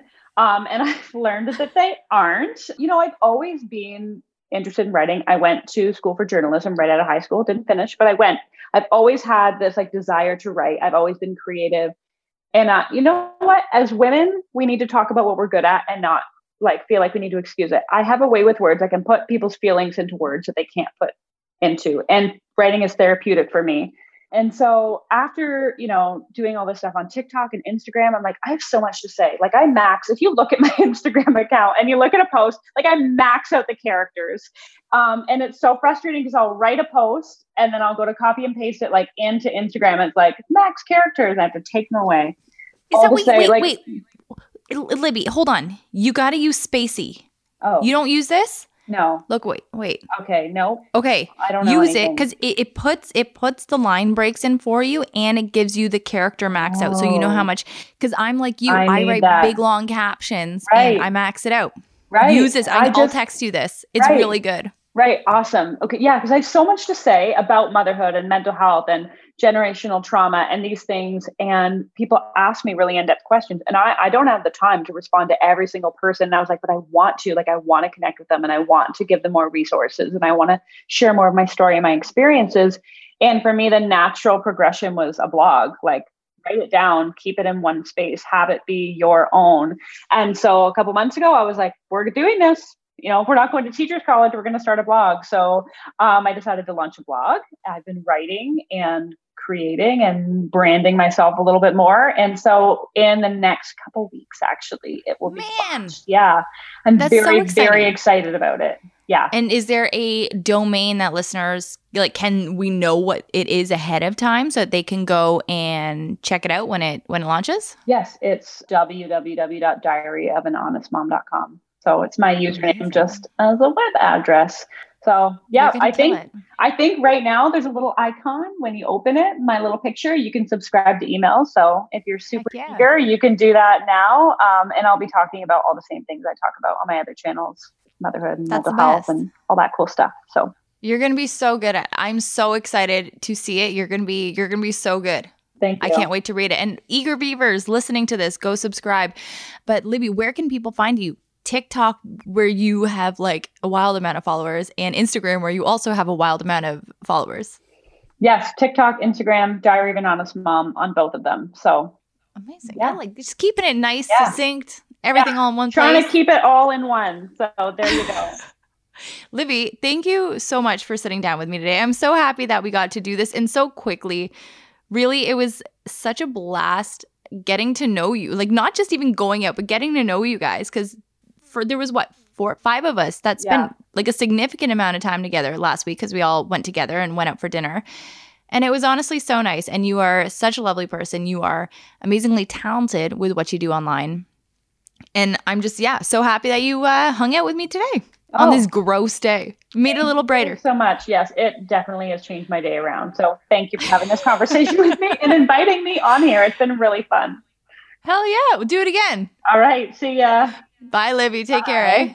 That was the Libinator. The Libster. I feel liberated. Ooh, I like it. I you know, I did though after our conversation. I felt so good. I love talking and, and listeners know this. I, I love talking about To Libsterine? Libsterine. But I love talking about, you know, the expectations of mothers, whether you're a new mother, or an old mother, or whatever, and how we're all just kind of reshaping those expectations and what it does mean to be perfect. And I really liked Libby's take on everything. How have you been liking the Peloton too? I meant to talk about this off the top. I'm sorry. Ooh. You had a bad non sequitur off the top. Now I have one. Well, I know we, we we'll sneak this in in the uh in the mailbag segment, baby. Oh, okay. Speaking of mailbag segment, it is the mailbag segment right now. This is where Alex takes listener questions, answers them. She researches them online. Not I- much needed to be researched No, this week. okay. Well, let's get into it. All right. Hey, the question we could sneak that in is the first question. I didn't know that. What is something you want to start doing, stop doing, and continue doing? So, Shane, while you think, I will say, I want to start being able to relax my brain and my emotions. And I, I really need to be able to tune my stress out or address my stress, I guess, is the real solution here. I need to address my stress before it gets to a point where, you know, I feel bad at it. So I, I want to start paying more attention to that. What do I want to stop doing? Totally related. I want to stop getting so frustrated. I need to stop for the sake of my mental well being and like I, I don't think I show it that like in detrimental ways, do I? Well, lately you have. You do the thing where you kind of mouth swear words at me Right. when you're angry. So I Yeah. can tell because you're saying like the F word at me, but you're not saying it out loud. You're saying nice words and then you'll be like, F you, mouthing it to me. Yeah, yeah. But So I I don't can say read F you. I, I don't I don't ever say F you. I'll be like, oh effing this. Yeah, but it's quite scary. Why why is it scary? well, just because it's odd and I've never seen you act this way, you'll be like, oh, can we just do this? I'll be like, oh, no, we can't do that. You're like, and you're like, oh, that's okay. But you just mouth like, F this life or something. And it's just odd. It seems Yeah. like something like, I don't know. Mm, it's frustrating. Uh, so yeah, I gotta stop doing that. And what do I want to continue doing? I want to continue working out, and I have been feeling so good. So Shane and I got our Peloton up and running. It is so much fun. I don't want to be like a shill. Like we're, we're we're not getting, you know, we're not working with Peloton or anything. But I, I do want to just say whether it's Peloton or like another bike or whatever it is, it feels so good to have a piece of really good piece of workout equipment in our house but then having the instructors there like motivate you like i'll be really down in the workout and like really feeling tired and then cody rigsby who's our favorite instructor well, we be- haven't really gone to anyone Well, else. So. because he's so good. But he'll be like, I know it's tough right now. I know it's tough. Just get through this one. Then he'll make some like sassy jokes. And it really does pick me up. And it, like, I love it. I love every aspect of the Peloton. And I get a hell of a sweat, like dripping in places I didn't know could drip sweat. Earlier today, I worked out first thing this morning and I had sweat go inside my nostril and it kind of like it was really uncomfortable and I couldn't get it out, but didn't know I could sweat in those places. I'm working out right after this interview. this is insane to me. Folks, it is currently 10:28 p.m. p.m. Yeah. So that's something I, I wanted to start doing, which was working out every single day with no excuses on the Peloton. And it's mm-hmm. only half an hour, which does help. Yep. And Cody's motivation helps, Cody Rigsby. So that's something I want to start doing. Did we go through all you, your things? Yeah. I, I don't Yeah, want to miss out on that. Okay. So that's something I want to start doing. Something I want to stop doing is stop being overwhelmed. Yeah. And what's the other thing? Continue. I want to continue the trajectory we're on with this family tree stuff because Yeah, this is the best yeah. Mm-hmm. things have ever been for us in terms of, you know, popularity sounds like such a not so humble brag, but I don't know. I'm feeling pretty good right now about everything. great. And years ago when we started this, I think this right now is where we wanted to be instantly mm-hmm. years ago. We thought like a month in we'd be like I don't know, like the Kardashians or something. And not that we're the Kardashians now, but we are at a place that feels vindicating. It's Especially it feels for so good. all the people who've been making fun of us for all these years that we just found out about. Friends and family. yeah, friends and family have been ripping us apart behind our backs. Yeah, well, they can suck it now because we're getting a new fireplace this week. So Yeah, exactly. jokes on them. Yeah. okay. Do you have any family traditions from childhood that you now do with your own children? So the first thing that I think of and the thing that I like the most, uh, Christmas commercials. So every Christmas, Christmas Eve with my cousins and stuff, you know, we open up all our presents on Christmas Eve. It's a the European, the Polish thing to do. And then with our new gifts and what we have around the house, we do a commercial, like a funny commercial, and we videotape it. And then once we're done videotaping it, the whole family gathers around the living room and we all watch this funny commercial or commercials. And we did that last year for the very first time. Lucy made her debut. She was amazing. You had a great cameo. I had a good role. I, one thing I hate about this tradition is when people ask me to direct or come up with any ideas. when I'm off and not work, because this is what I do for a living, write and direct commercials. And we do this for this family tree. We're making mm. TikToks. I hate doing it when I'm off. So even though it's a fun thing and cute with mm-hmm. kids, I cannot do any work, creative work when I'm off because it's so much work to me in my mind. I made it easy for you last year. I wrote, directed, and edited it. Yes, I love that. And I just and I had just an gave acting you the role. lines. and I thought it was funny. I thought I delivered my line well. I thought it well. worked well with the story, and it went off without a hitch. It was very funny. You were the salami delivery man, weren't It you? was. No. So- my line was salami delivery. Classic. All right. Oh, do you have any traditions that you have the we are doing or that you want to start doing? Ordering Domino's pizza is kind of a tradition. I used to you order. Mm-hmm. that a lot at my house, my mom's. And Friday night's pizza night. Sunday night used to be our Domino's night because that's when you could get it for four ninety nine. Believe it or not. Whoa. Yes, delivery. Shane, okay, Shane and I were at the grocery store today. We saw single cans of flavored water for four ninety nine to get a pizza. Isn't that, was, bizarre? I think it was five ninety nine. It might have been. That was sickening. Yeah. Sickening for a single can. I just wanted a sip. I wanted a sip and then I wanted to take that company down. Yeah. Being so Unless they sponsor us, in which case. All right. The next question is not a question. It's a demand. Let's Give see. each other a compliment. Okay. Do you want me to go first? Yeah. All right. Shane and I have been killing ourselves uh, all day for the last two days, and that's why we're recording at 10 30 p.m. at night over this video that we're trying to make uh, for work. And Shane, you are, I, and I told you this last night, so I'm kind of repeating a compliment, but you are so good at what you do. You're so skilled, and it's very crazy to watch and to try to wrap my head around sometimes what you can envision so easily. And I have to sit there and like really work it out and really try to figure out what you mean. Because you can just you come up with these concepts and you know what's funny. You already know what the edits are going to look like and you have it all kind of circulating in your head. And then it's it's amazing you're so helpful to me in coming up with ideas. Like we were sitting down yesterday for a brainstorm and i like couldn't keep up with all your ideas. They're just flying out and everything was good like everything was so funny you are so inherently funny and talented and uh, i admire you so much for that Oh, thank you, Alex. That's a that's a good one. Very few compliments affect me because I feel like they're not good compliments. They're usually just like, "Oh, you're so hot, Shane," you know, and I'm like, "Stop." I'm kidding. No one has ever told me that. i tell you that all the time I know, but I mean, you know, like it's yeah, it, it does mean a lot. But I do find sometimes your taste is interesting in what you find attractive. Do I have to tell you you look hot less to make you appreciate the times that I tell you? Because I think I tell you too often that you look hot.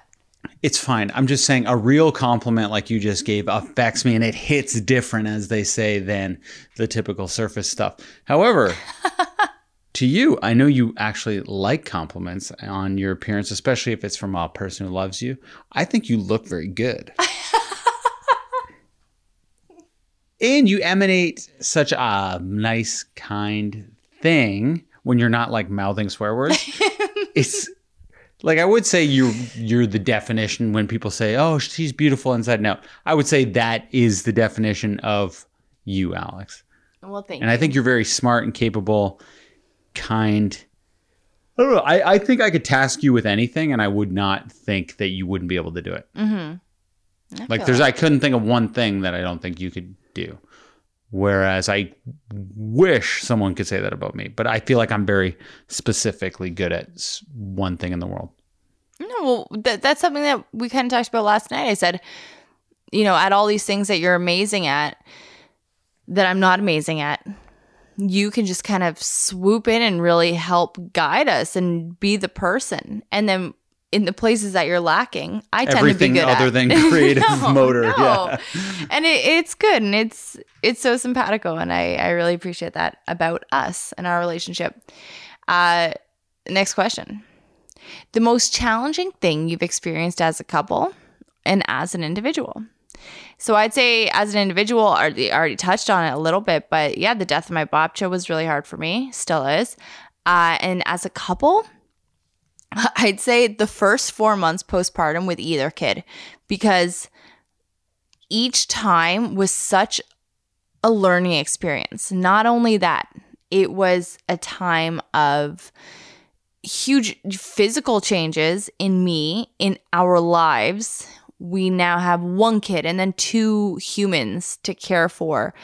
Our lives getting totally disrupted in so many ways, individually and as a couple. Uh, and just learning to get through that and learning how to help each other, but also help our child and help ourselves. And it, it really was tough. And and to get over those moments, I think is so is so huge. Yeah, oh for me it was okay. So there's phases like the dating you phase was tough on me mentally, just because I felt like I didn't know if you liked me for real or if you were faking it. I I couldn't really tell what was going on there. Then I realized you actually did like me, love me.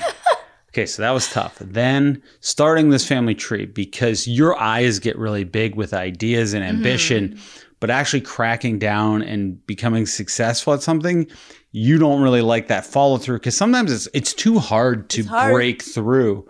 And it's so much more fun to just get sent a bunch of free stuff and be a shill for companies and make money. But there's so much that goes on Yeah. behind it. And I knew a lot went on behind that. And you weren't really initially willing to do the work. You just wanted the spoils. hmm So I, I, I did resent you, for lack of a better term, for a little bit because it seemed like, I don't know, you were being a, a brat about it, I thought. No, thanks. No, but not now. It, it took you a long time. Yeah. Like it, it's almost like before you would say, "I'm an inherently lazy person" or something along those lines, Mm-hmm. and didn't want to do work like this. It wasn't you didn't say you're inherently lazy. You said, "I want to enjoy life. I don't want to work Go so with the hard. flow, yeah. Go with the flow." But it's the it's not possible when you're this becomes a side hustle, right? Yeah. And then slowly you just became to develop a really solid work ethic and get into habits that could set you up for success. But what was hard was so many times early in our relationship, at, when we were starting this family tree, I'd say, Do you want to quit? Mm-hmm. I don't care if we go on.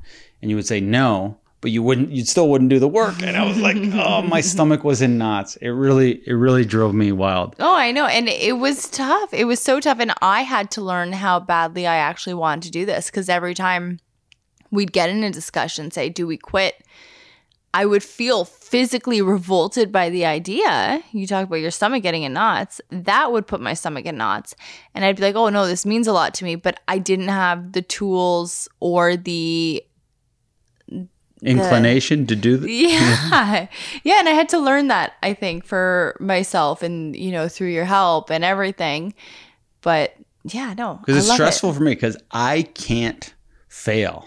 If someone and and what I why I say that is because I never give up. Mm-hmm. So you, if you, I could be ninety and I'd still say I haven't failed because we're still working towards something. Yeah. But if you give me permission to give up, I will because this was something you wanted to do and I would help you with literally anything you wanted to do. That's why I was caught between a rock and a hard place. Mm-hmm. because I was just thinking, well, I'm going to have to make this work with somebody who wants it to work but doesn't want to put in any work. Anyway, that was a tough effing phase for me. Uh, what else? Oh, the day we brought home Betty, that was a tough phase. Yeah. I remember the second Lucy met Betty and your parents left, you just broke down on the couch and started crying. it was like they hate each other because Lucy really wasn't happy. And it just seemed so it hard all of a sudden. That yeah, it was. And it so seemed hard. like it was never going to get better. I know, I know. It is very tough though. It is. It's so tough. It's so tough, but it's also. Uh, it's also the best. It's tough, but it's the best. Uh, okay, the next question again is not a question. We have a statement. It says, "I'm only identifying as a Shaniac from now on." FYI. Okay, wait. Who is this? Is a male, obviously. Yes. Okay. Uh, is this P- Papa Petey? Who? I, I I'm not good with names. What's what's this person's Well, name? let me check. Is it Brandon? No. I bet you it's Brandon. Okay. Oh, it's uh Magnus. The Mike Gallant show. Yes, I knew it was that guy. Who- yes. Yeah, yeah. So he's uh he's a big fan of yours, Shane. No, he's he's a really nice guy.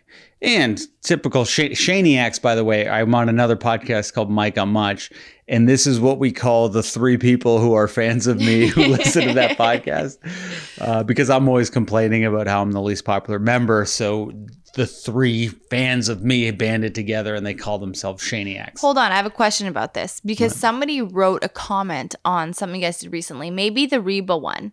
And the comment was something along lines of, I don't know why everybody always hates Shane, or I don't know why everybody hates Shane. He's my favorite.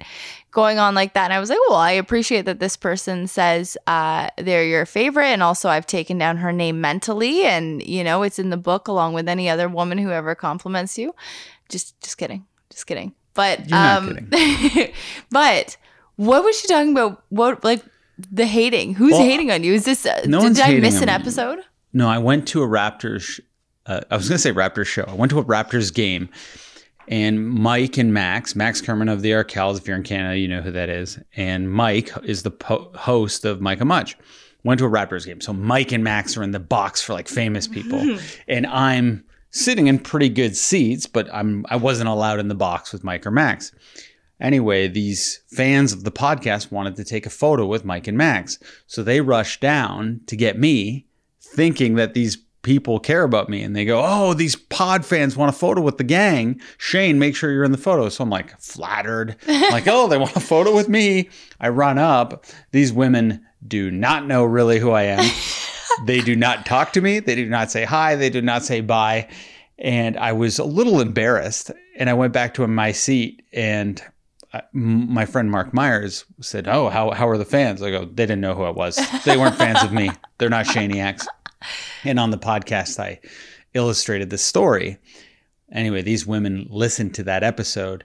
One of them messaged me and was just like, "Listen, I have anxiety and alcohol, and the you're the favorite, my favorite part of the show." Which I don't believe. They were just kind of, you know, scrambling to say something. But anyway, that's the story behind it. That's funny. Yeah. Yeah, I was curious about that. That's very funny. Okay. Next question. And Shane, I need your help with this one. Okay. My hubby needs to have his sperm tested. We have one child, but haven't fallen pregnant since my miscarriage last year. I've done all my testing, but he is very nervous. Any tips? So the only thing I could say is, well, you have one kid, so you know it's possible. And the one thing that helped me after my miscarriage in trying to conceive again was just, and it's going to be so different for everybody. Uh, but for me, I just kept reminding myself that, hey, like we can adopt if we really want to. And if we really want a child and can't have one biologically, let's go that route. And that was so comforting to me. For yeah, especially if you always wanted a child that shares your genes. Mm-hmm. Once you do it, the decision to d- adopt is a lot easier on the second one. That's the way I looked at it. Mm-hmm. Obviously, everyone looks at things differently. But in terms of what this man is scared of, what is he scared of that he won't ever have a genetic, like a kid with his genes, no, or he's because they, scared they to? have a child. I know, but I'm saying that he won't have another one, or Oh, is I he know. scared to get his sperm tested? Because if you get your sperm tested, it's not like getting a vasectomy. You just ejaculate into a cup, and it feels good to ejaculate. It doesn't hurt, right? What is that bad? No, it's the opposite of, I guess, what a vasectomy would feel like. Yeah, so I don't think this person should be scared. I got my sperm tested and it was fine. Mm, There you go. So you've been through it. So I recommend testing. We had to cut just to, to let the listeners know. We had to cut a lot of what I just said out because Alex didn't think it was appropriate. But I'm just saying it's a good time. All right, moving on. This is the final question of the night. Would you consider tracking your cycle naturally by using a thermometer to check your temperature? If I I was guess. Oh, that's for you. if I was trying to get pregnant, definitely. I, I although like the sticks are really easy. I think you just like pee on a stick and it'll tell you if you're ovulating or not. The thermometer thing, again, if I wanted to track and wanted to, you know, start taking my temperature a couple times a day, I would. Ultimately, if I wanted to get pregnant, that's what I do. But uh, if you guys actually go and listen to episode eight, episode 11 and 99, but especially episode eight of our podcast with Victoria Alexander, who's the elephant in the womb, she's like a period guru. And she talks about how to track your cycle just based on discharge. And it's fascinating, worked. And that's how we got pregnant with Betty two weeks after the miscarriage. there you go. Yeah. But that's it, babe. That's it. That is all. Thank you for listening. I hope you enjoyed it. I hope you're giving us a five star rating. Are you? Come on. Come on, it's Halloween. Give us a break. I don't know. it's Halloween. anyway, thank you for listening to This, Family, Tree, podcast, episode 108.